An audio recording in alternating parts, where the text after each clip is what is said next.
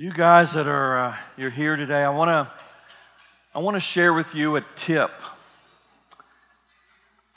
And if you were alive, guys, in December, I think it's December the 12th, 1980. Anybody alive back then besides me?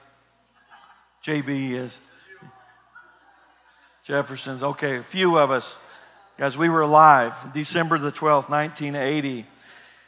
And that was when Apple stock first went public. And you could buy a share for $22, one share of Apple stock.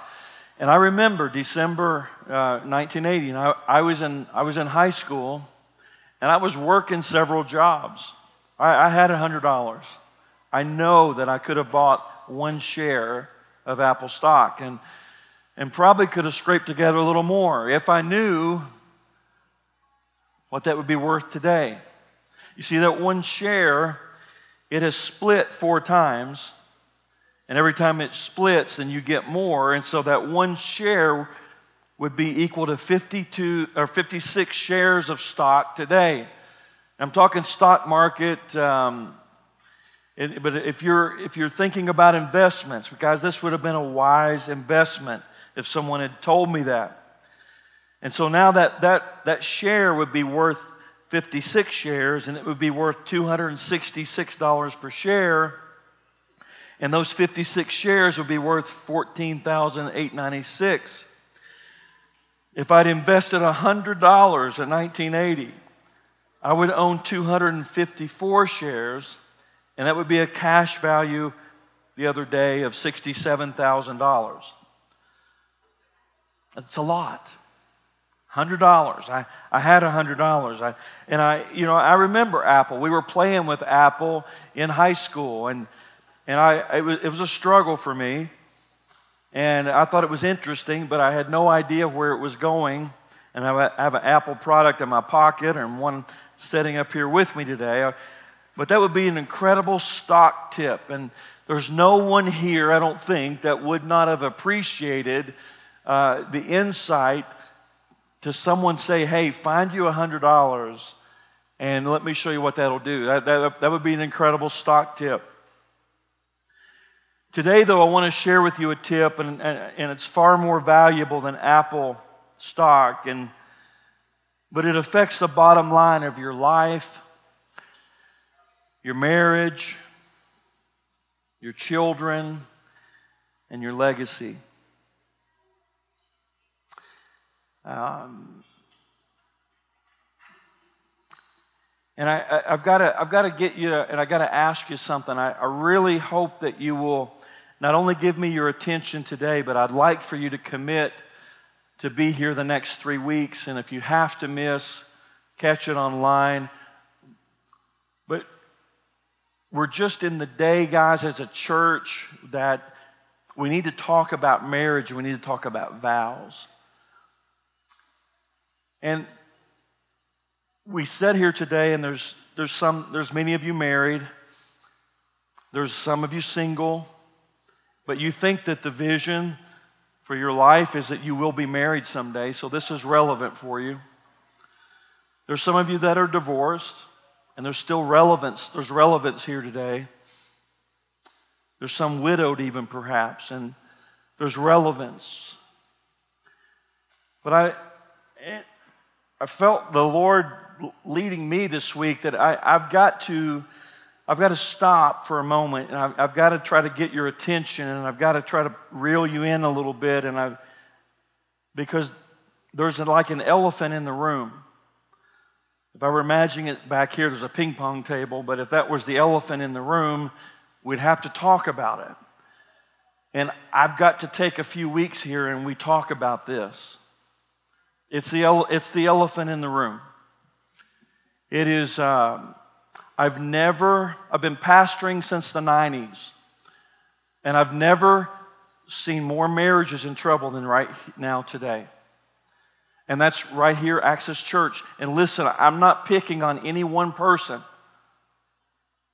Know that. I'm coming to you as a shepherd today with the Word of God and then allowing you to please receive the Word of God and let the Holy Spirit and the Word of God work within you to, for you to evaluate, to you examine yourself and look at what does this mean for me?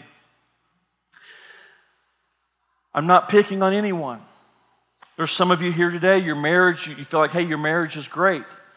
It's really good. Well, your marriage could be better, perhaps. And I found that. And there's others of you, um, I've become convinced that there are what we see publicly, that it's not what's going on privately. All the more reason to lean in today. Because you know, you examine yourself, Pastor, you're over, you're over the target because there's a lot going on and no one else knows about it. Maybe even your spouse doesn't know about it because you got secrets going on. But today, today I want to give you some tips and and as we even get started in this, let me give you 2 Timothy chapter 4. This is what Apostle Paul wrote. He said, For the time will come when people will not put up with sound doctrine I hope we're not in that day. But I, am also fearful that we are. When good people, good Christian people, even, they'll, they'll hear sound doctrine, they'll hear the word, and like, we don't want to put up with it. We don't want to hear it. We don't want to practice it. Instead, to suit their own desires, to go their own way, they will gather around them a great number of teachers, podcasts, YouTube videos, social media to say what their itching ears want to hear. They will turn their ears away from the truth and turn aside to myths. Incredible insight from the Apostle Paul that could be relevant, could be happening perhaps even in this room today.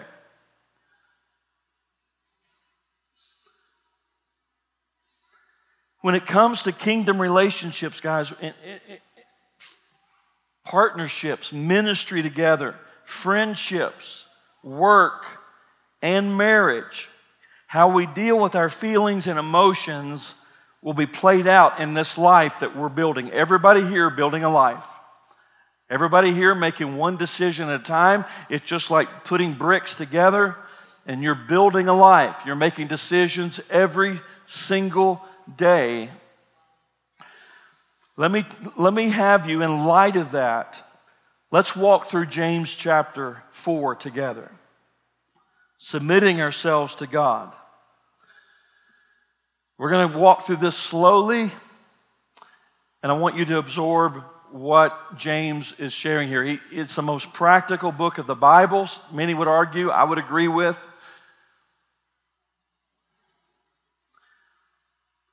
And I need verse 1 of chapter 4. We're going to look at verse 1 through 10. If you don't have that, just raise, you don't have it. Okay. Let me read it for you. And if you have your this is this is a good reason why we should have a Bible in our hands. Because we can't depend on a screen all the time. But let me read it for you. And you if you have a device, you can pull up hopefully you have the Bible app. What causes fights and quarrels among you? Don't they come from your desires that battle within you? You want something, but don't get it. You kill and covet, but you cannot have what you want. You quarrel and fight. You do not have because you do not ask God. When you ask, you do not receive because you ask with wrong motives, that you may spend what you get on your pleasures. You adulterous people, don't you know that friendship with the world is hatred toward God? Anyone who chooses to be a friend of the world becomes an enemy of God. Or do you think Scripture says without reason that the Spirit He calls to live in us envies intensely? but He gives us more grace. And that is why Scripture says God opposes the proud, but gives grace to the humble. Submit yourselves then to God, resist the devil, and he will flee from you. Come near to God, and he will come near to you. Wash your hands, you sinners, and purify your hearts, you double minded. Grieve, mourn, and wail. change your laughter to mourning and your joy to gloom. Humble yourselves before the Lord, and he will lift you up. What causes fights and quarrels among you? That's, that's a great place to start, guys. And again, in light of everything your marriage, your kingdom relationships, your network, the place that you work, the place that you live, the friendships that you have, the ministry that you're doing, what, what causes fights and quarrels among you? What caused you to get so upset that, that you're willing to argue, that you're willing to use your tongue in the wrong way, that you're willing to go after someone by text or email or confronting them in person and giving them a piece of your mind? Or working behind the scenes and undermining leadership and going against someone else? What causes those fights and quarrels among you? What causes fights and quarrels in your marriage. And James suggests this don't they come from what? Your desires that battle within you. That each one of us consider for a moment that we have some desires that are within us. We have some things that we want, some ways that we want it, some things that we value. And some of those things are good and kingdom and biblical things, and some of those things are just selfish desires. We want things our way. And we're not shy typically about letting other people know what we really want. That's sometimes what makes pastoring so much fun. People are, I assure you, there, there is no shortage of people who want to tell me what, what's the best color. Or what we should be doing. and I assure you, I, I, take it very seriously what I'm doing, guys. I stand here not because necessarily I want to, it's just that I believe God's called me to be here and stand here. And so I don't get too upset about critics and I don't get too excited about flattery either because I, I feel like my assignment is from God and, and that he, he holds me accountable. Uh, James says that too. I, not many of you should want to be teachers because uh, those who teach will be judged more strictly. In James 3 1, I've always considered that. Many of you consider that, and you don't want to be a teacher, and, and you don't want to be a pastor, and I, you don't want to be a ministry leader. You don't want, you just want to back off into the, into the quiet. I get it. Many times that's for me too. But we want some things and we don't get our way. There's, bad, there's desires within us. Verse 2, James says, You want something, but you don't get it. You wanted it to be your color. You wanted it to be your timeline. You wanted, you wanted a particular title and you don't have it. And in marriages, you know, you, you wanted it something. You, you wanted, you had an idea, you had a dream about uh, what, what marriage would be like and how exciting it would be. And, and the reality is, uh, there's a day to day deal, and it's maybe not so exciting. You wake up every day, and both of you got bad breath. And some of you didn't get enough sleep. And you got to figure out how to pay a bill here or there, and you've got to figure out how to parent your kids, and you've got to figure out how to go to work and how to make ends meet, and it's just not fun. It's just not exciting. You kill and covet, but you cannot have what you want. You, you're willing to kill for it. You want what someone else has. But those of you married, at one point, man, you were just goo goo. Guys, you were just goo goo over her. And girls, you thought he was the best looking thing ever. Man, so much fun to be around, just the two of us. And then what happened? Discovered that it's a, a lot harder to grind life out and you get thinking about other things and you get and you're feeding at other tables. You quarrel and fight you do not have because you do not ask God. Man, there's a key element right there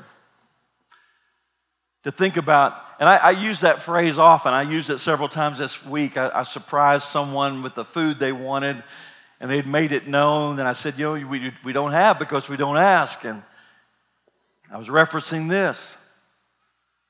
But what would it look like? You, you're getting these desires, you're getting this, this internal battle going on. You're willing to kill for it. You're coveting what someone else has. You're quarreling. You're fighting. You're saying hateful things. But what is it that you don't have because you do not ask God? God's not even in the equation. God's, God's not part of your relational relationship and your conversation, and there's no prayer life going on, and you're going through the motions of life, and you, you've gotten distracted, and you maybe even come here and gather, and yet we're ignoring the elephant in the room. Verse 3, James says, we, we don't, when we ask, we don't receive because we ask with wrong motives. He questions our motives. That James says that you're asking for these things and you want it this way because uh, you want to spend it on yourself. And yet, all of us have signed up for a kingdom where we're saying no to ourselves. When I'm, when I'm saying there's an upside down kingdom, that's what I'm talking about. It's no longer about you, it's no longer about what you want. It's what, God, what do you want in my life? Where do you want me to be? That, that obedience that Amy was just talking about, how do you want me to participate in the kingdom financially? Yeah, I'm not about the things that are on my, my want list, but what do you want for the kingdom? Selfish desires, wrong motives. Verse 4 You adulterous people, you unfaithful people. Don't you know that friendship with the world is hatred toward God? Friend of the world or friend of God? I am a friend of God. Really? Then that means there's a separation. You can't, you can't have it both ways. Friend, friend of the world, friend of God. Friend of the world, it's hatred toward God. The values don't line up, the principles don't line up. The kingdom is completely opposite.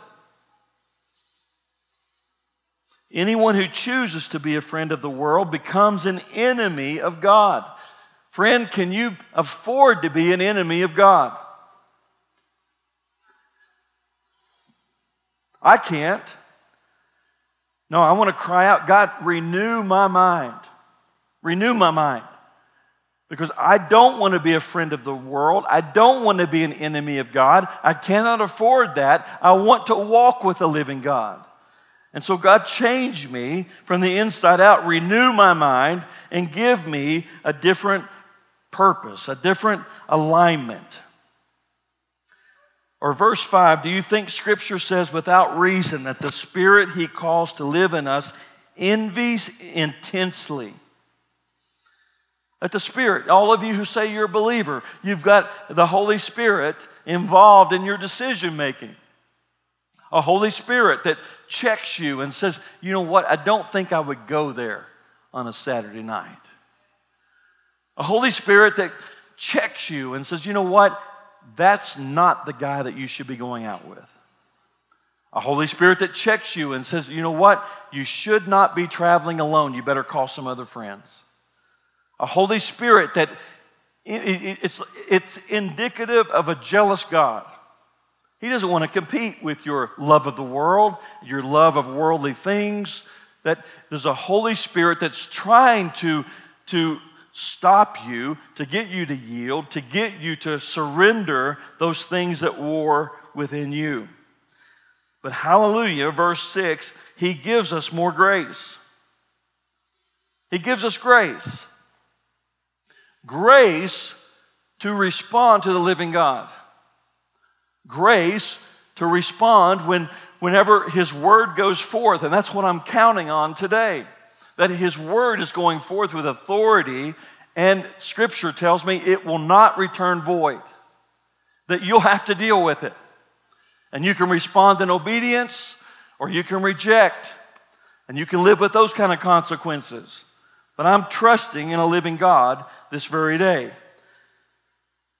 James says that's why scripture says God opposes the proud, gives grace to the humble. Proverbs 3:34, do we have that? See, mocks proud mockers, shows favor to the humble and oppressed. Those who will humble themselves and say, God, I need more grace. I need your grace over this area of my life. God, you know all things are not perfect. God, I'm trying to correct the use of my tongue. I'm trying to be a better parent. I'm trying to be a better spouse. I'm, I'm trying to surrender all of the worldly views and worldly values that I had. And God, I, I need your grace in this hour. It's available. Thankful for more grace. Verse 7 Submit yourselves then to God. Resist the devil, and he will flee from you. Resist the devil, meaning don't go along with what he's got for you. He's got a worldly path, he's got a use of your tongue, he's got, he's got values that he would love for you to embrace. But we have the ability, James says, to resist the devil. We don't have to go along. And if we do resist, he will flee from us. He will be separate from us. He will, he will be apart from us. Verse 8 Come near to God, and he will come near to you. Hallelujah. The possibility, the scriptural value that I can choose to come near to God and have the promise that He will come near to me. I can draw near. I don't have all the answers. I'm not perfect, but I will draw near to God and depend on that He's coming near, believing by faith. God, you're coming near in this hour. Wash your hands, you sinners. Purify your hearts, you double minded. Grieve, mourn, wail. This should break our hearts. It should cause us to think differently. We grieve the loss. We weep over our own sin. We weep over our own stubbornness and our own proneness and default, perhaps, to, to chase after arguments and criticism and sinful lifestyle. It should break our hearts, grieve, mourn, wail, change your laughter to mourning. You have nothing to laugh about. Humble yourselves before the Lord, and He will lift you up. I want to share that word with you to lay a foundation today because we have to choose. And what do we do? We, are we going to humble ourselves before the Lord, trusting that we can draw near and He'll draw near to us? Or are you going to go your own way? I can seek to walk obediently with God, or I can, I can just walk with the devil. But I implore you today resist the devil and he will flee from you. That's what needs to happen in so many relationships in this room. You need to resist the devil. That's old school. Yes, I know I'm old and I got old ideas, but they're based on the Word of God. Resist the devil and he will flee from you. That's, my, that's a promise. I'm standing on the Word. I'm not going to cooperate with him. I'm not going to go along with him. I'm not going to entertain those thoughts. I'm going to allow the Holy Spirit to lead me otherwise. That's a choice that we're all making in this room. But whether it's your friendships, your workplace, and most of all your marriages, I implore you, humble yourselves this very day before the Lord. Let Him lift you up. Let Him do the miracle in your life and in your marriage. Let me tell you what's wrong. Give me the uh, 50% image. See, 50% of first marriages end in divorce. That's Christian or not Christian. That means we can flip a coin and it's going to go either way. That means that in a room of this size that half of you could consider getting a divorce. Half of you might consider, and, and unfortunately, what I'm finding is that people are calling the lawyers before they call the pastor. Because what, what I perceive going on publicly is not true. And privately, it's a war zone. And then you're calling lawyers where used to in the day, they would call the, the pastor gets some conversation, some opportunity to speak some truth and, and try to bring reconciliation and try to bring people together. But no, I, it's now up to lawyers and judges. By the time I find out about it, it's not the way it should be. I shared with you a couple weeks ago the parable of the 10 virgins. Jesus, Jesus lays out that parable, it's 50 50. Some are going to be ready, and about half are not. It's 50 50. And it's 50 50 with marriage. And some folks still think, well, you know what? I'm just, I'm just, I'm going to get divorced. And here's what, here's what second marriage looks like 78% of second marriages end in divorce. You think it's greener on the other side? That's the other side. Thank you. Exactly. Now, when I grew up, guys, I, am just I'm not sharing with you today from the perspective of just of, of a perfect world and yeah, Pastor, you've been married a long time. No, see, my history is and this is no disrespect to my parents because if they were alive, and they're not, but if they were standing here, I think they would say amen. They married young. Guys, by the time I was five years old, my, my birth parents married and divorced twice. But I, all I knew for five years was chaos in the house fighting, crazy fights, breaking stuff, um, all of a sudden at my grandparents' house because there's total chaos and, and my parents just cannot get along and they're screaming, they're yelling, they're using words I don't understand, but it's total chaos. Thankfully, God puts my grandparents in my life and they intervene and they bring some peace. And my siblings and I, we have a safe place to live and, and it's, there's no screaming, there's no yelling. They gave a great example. They fed us, they clothed us, they took good care of us. It was a safe environment. But back and forth I went between um, my mother, and, and, and, and she did not make good decisions regarding relationships. And so I grew up with into my teenage years, eventually even being adopted. And I thought, well, this is going to fix everything. And they changed my name. My birth name is Melton. I was adopted when I was 10 years old by my stepfather. He changed my name to Greene. And I thought, and my siblings thought too, oh, this is going to be awesome. Finally, there's going to be stability in the house. Finally, there's going to be a wonderful environment. And we could not have been further from the truth.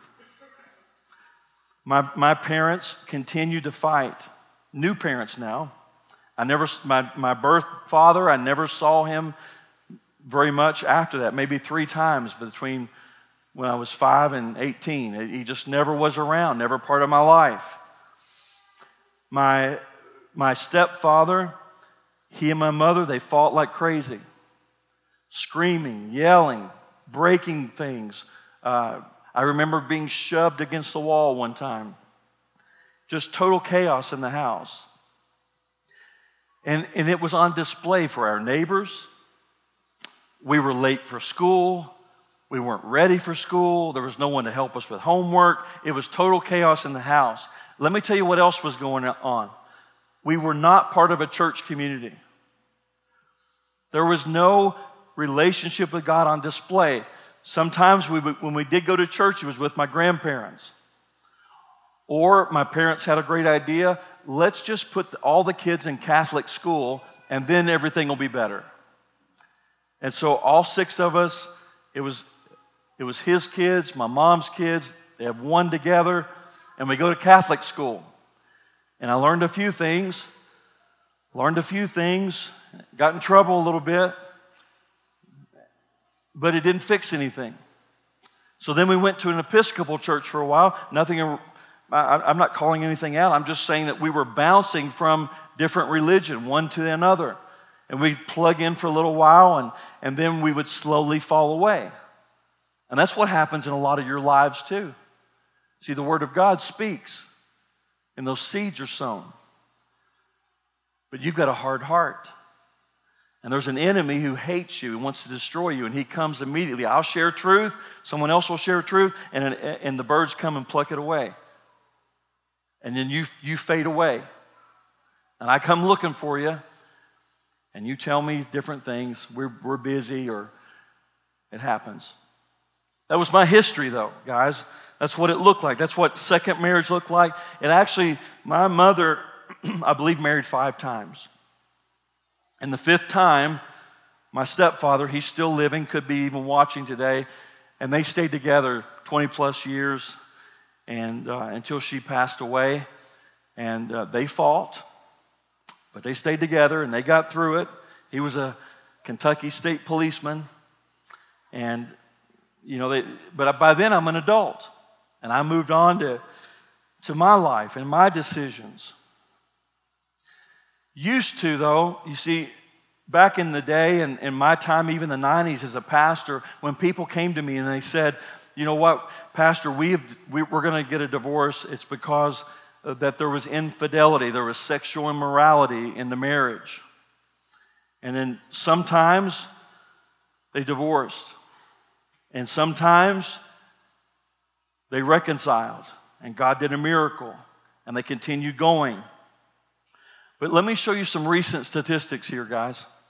Remember, this is the war going on within you. The causes of divorce today. And yes, there's one down there somewhere um, infidelity, it's number two. And there's a lot of similar statistics. But number one, guys, beyond infidelity, is a lack of commitment. And here's how it comes to me this is what it's explained to me. Uh, Pastor, we just don't want to be married anymore. That, that, that's, what, that's what church people tell me. We just don't want to be married anymore. Yeah, there's not even been infidelity. And I'm like, what? You don't want to be married anymore. And, this is, again, inside the church, outside the church, there's just a lack of commitment. We're, just, you know, I know what we said, I know what we spent on a wedding, I know we've got kids together, but we're just not going to, we don't want to stay together. And that's happened way too many times in six years as a church here, guys. I've sat in rooms with some people, church people, people serving, people married, and they come together and, and, I'm trying to help. I'm trying to bring guidance. I'm trying to point them to the word. And finally, they just set me down and say, you know what, Pastor, we, we just we don't want we don't want this to work. We don't want to be married anymore. And so I'm left with, well, I, I got nothing else to, to say or do. There's no reason for me to meet with you now because you, you, you, you don't have any interest in the Word of God. You don't have any interest in staying together, and it's a lack of commitment. I don't want to be married anymore. That's my number one that I've heard probably the last 10 years. And I've heard that this week. We don't want to be married anymore. And I dig a little deeper. I, has there been some unfaithfulness or something? Oh, no, no, no. We, we just don't want to be married anymore. Here's what the Bible says. Would you be interested at all to hear what the Bible says? Good. Because if that's the case, you're in the right place. We're not here to tickle ears. The Bible gives two clear grounds for divorce, and one of those is sexual immorality that you could divorce because one has been unfaithful to the other. And yet, as I've told you, I've seen that time and time again God do a miracle, forgiveness, reconciliation, marriage continues, and it's fruitful and, and ongoing. A second reason would be abandonment by an unbeliever, 1 Corinthians 7:15. Abandoned by an unbeliever. So divorce is possible, but it's not encouraged. It's possible, but it's not encouraged. There, there could be restoration. Divorce should be viewed as the last resort. Now, we, we got to be careful with this too. 1 Corinthians 4 6. It, it, it's you don't want to be guilty of adding to or taking away from Scripture. Scripture is our plumb line, Scripture is our standard for the Christian community. I hope that's why we're all here today. And some would say, well, what about, you know, their spousal abuse? You know, they're, abusive, they're, they're uh, emotionally, physically. I've seen instances where there's child abuse, there's addictions, pornography, drugs, alcohol. A spouse goes to prison. There's a gambling addiction, mismatch financially. There's illegal activities. And while that's not addressed specifically in Scripture, but come to me, tell me, talk to me about that. Because we, we see some of that on here. It's possible. Maybe there's domestic violence, but that, that's about a fourth of the time, maybe. Something illegal happening. Come talk to me about that. Let's, let's see about that because it could be that uh, counseling intervention could make the marriage better. It could be an understanding, it could be an addiction that's anchored in the past and it's never been dealt with. And we could, through counseling and the power of God, see a restoration and a reconciliation. But James chapter 4 addresses what I, I've seen Dave and Ashley Willis. They, they, they share in some churches that I know, and about marriage, and they give three simple ways to kill a marriage. And number three is put yourself before your spouse. Just be selfish. Make the whole world about you and see how that goes for you. And that's in line totally with what James is writing in the first century that there's some, there's some desires within us and they're, they're messing with us and they're confusing our thinking and the way that we act. Here's what's the difference between Christianity and a Christian marriage. I've married a few people now over the years and over the decades. And, and some say, well, marriage is a contract. And I'm here to tell you, see marriage as a covenant. Before a covenant faithful God. I came together with my wife and we made a promise before God that until death do us part, we would be together. It's a covenant with a covenant faithful God. And some just prefer a contract. They call a marriage, but really they're talking about a contract. See, a contract involves promises, a covenant involves oaths. A, a contract involves part of your life, but a covenant involves your whole life. A contract has an expiration, and a covenant is for life. See, contracts are enforced by courts, and covenants enforced by character. I will do what I say I'm going to do. I don't have to have a piece of paper back me up. In a contract, you sign your name, and in a covenant, you bind your heart. See, a Christian marriage is a covenant marriage. Will you give me that slide? Covenant marriage. A Christian marriage is a covenant marriage. It's a solemn and binding agreement between two or more parties in which each party commits to fulfilling certain obligations and responsibilities. The marriage covenant demands the death of two wills. No longer two, but one. You ever heard that? To birth one. It is a covenant with God. God help me. God help me. I want to be married for life. I don't want to repeat the patterns of my past, but I want to be married for life. It is a covenant. Dr. Tim Clinton puts it this way that Christian marriage is a triangle. It takes three for two to become one. God in the middle, God in the, the sense of it all, God as the covenant partner to help us and align us Marriage is not easy. Proverbs chapter 2 and verse 16. Let me share with you a couple verses. See, wisdom will save you also from the adulterous woman, could also be a man, from the wayward wife with her seductive words, who has left the partner of her youth and ignored the covenant she made before God.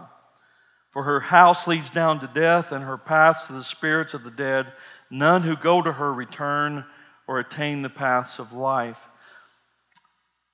Proverbs. Now, this could be male, could be female, but the one who has left, they've left the idea, they've left the partner of their youth and ignored the covenant that they've made before God.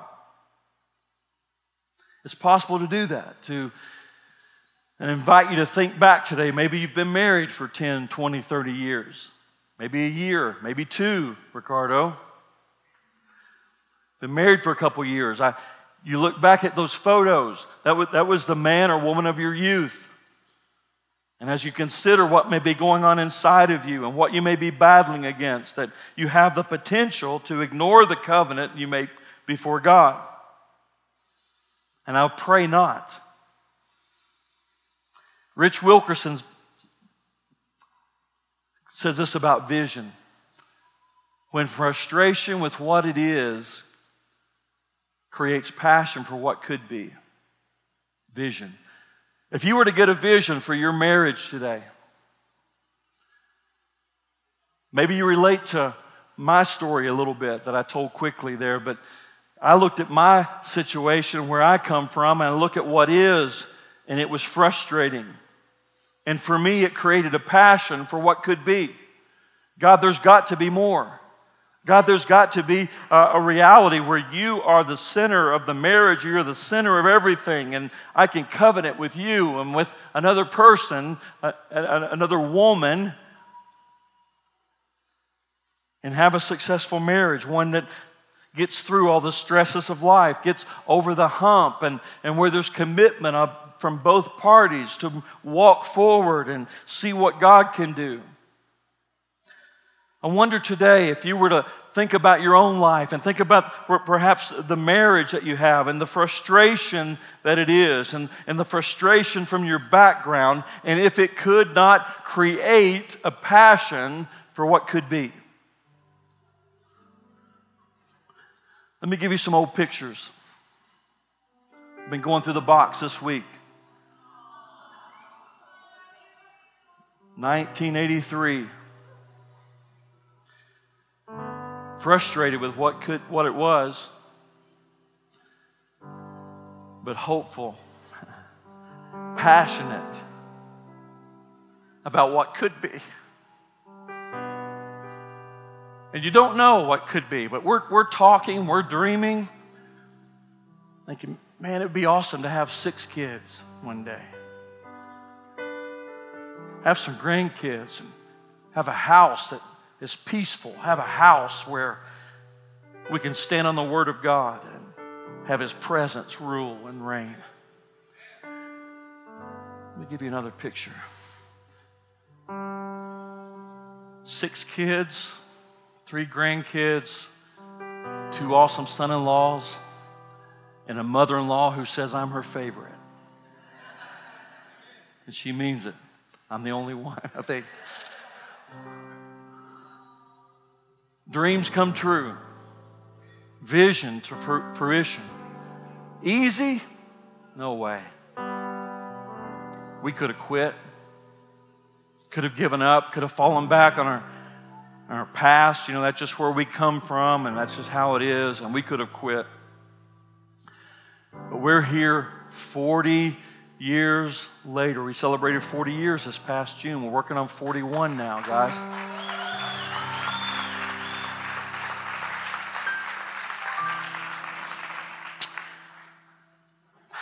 I'm grateful. It's a testimony to the living God. That's all it is.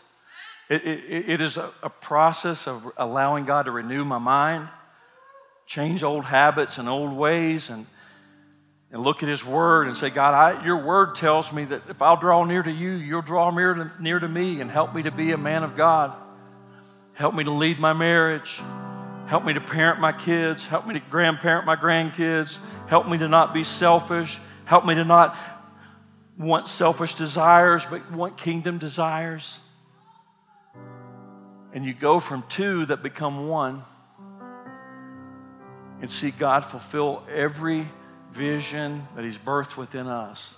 His promises are true. His potential was limitless. His power is amazing. This is the power of God on display. That's all. That's all. I promised you a tip today. Let me give you a tip. Less than 1% of couples who pray together daily in their marriage. Soak on that for a moment. You're here single. I think I'd be looking to pray with that man or woman that you're dating.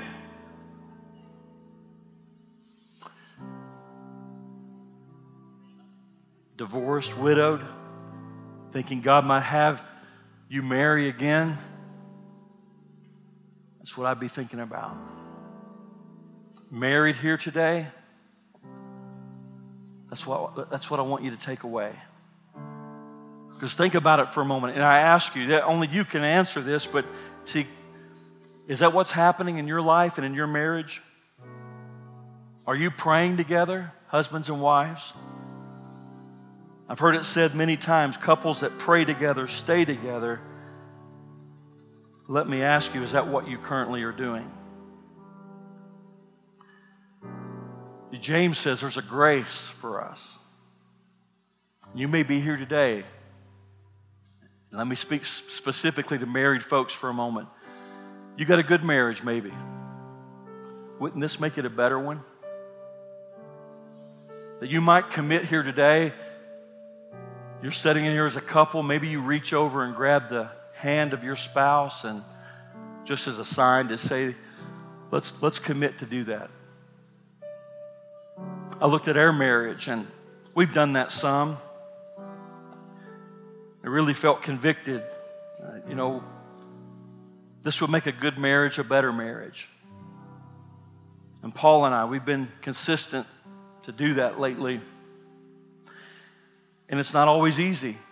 I remember this past Thursday night, I had, had had a long, long day, and I fall into bed, and I'm just exhausted, tired. It's been draining. And I was reminded of this. And in my exhaustion, even, I reached over and I grabbed her hand. I said, Pray, pray for me. And she began to pray for me. And I prayed for her. And we didn't take long. I'm afraid sometimes we overcomplicate things. Some of you overthink, you overcomplicate. You don't have to pray for 30 minutes or an hour. You don't have to go from zero to 60 miles an hour. You could start today. I'm going to pray 30 seconds and a minute together. You, you all have a minute together.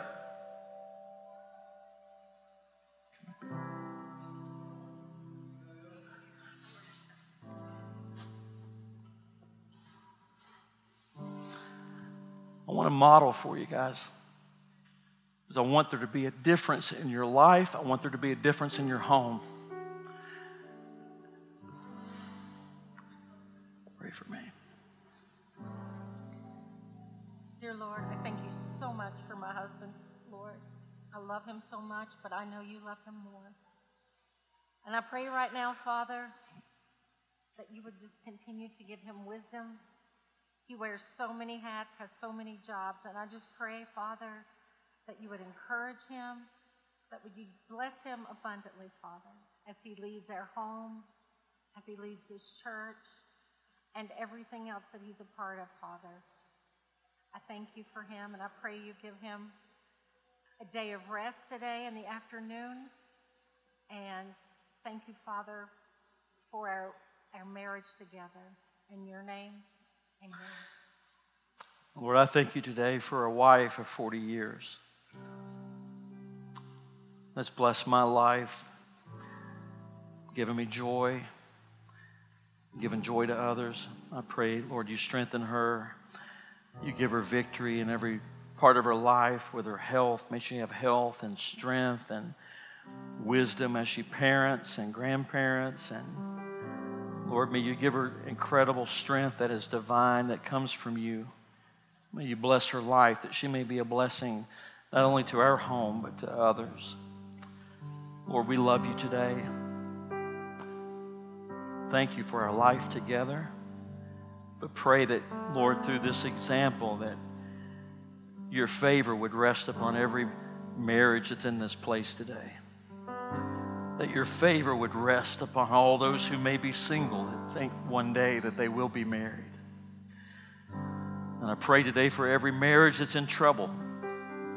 And maybe today they might reach out to the other and join hands and pray for them a few seconds even and begin a new habit, something fresh, something new that invites the presence of God, where we will draw near to you and trusting that you're drawing near to us. God, we need miracles today in marriages across this room. And God, we know of nowhere else to turn or nowhere else that we should turn except to you. Your promises are true. Your word is true. Your power brings victory. And I pray that, God, you may, you may bring back from what is ashes and what is dry bones, and that you may breathe your spirit upon some dry bone situations today. And they begin to see some dry bones rattle. that may give them the confidence to trust in God today. I know it's hard.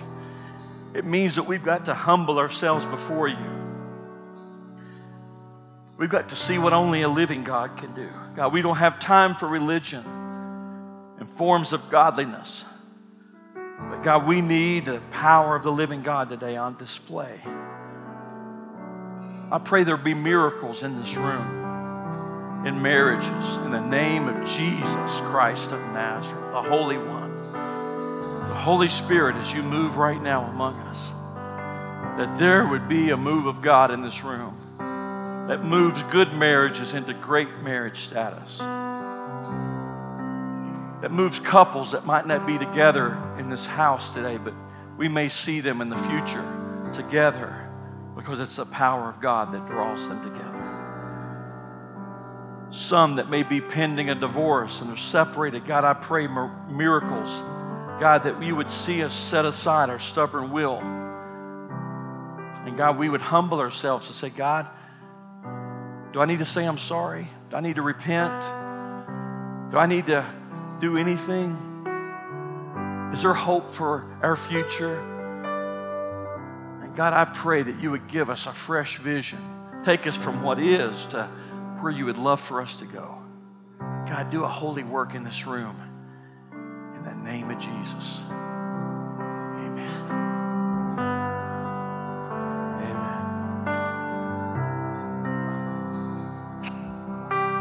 Some of you married in this room, you need to reach over and grab the hand of your spouse, and you need to commit today. You're going to pray together for a minute.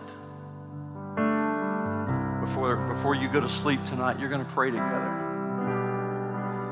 Others of you, you got to take you got to take some harder steps than that.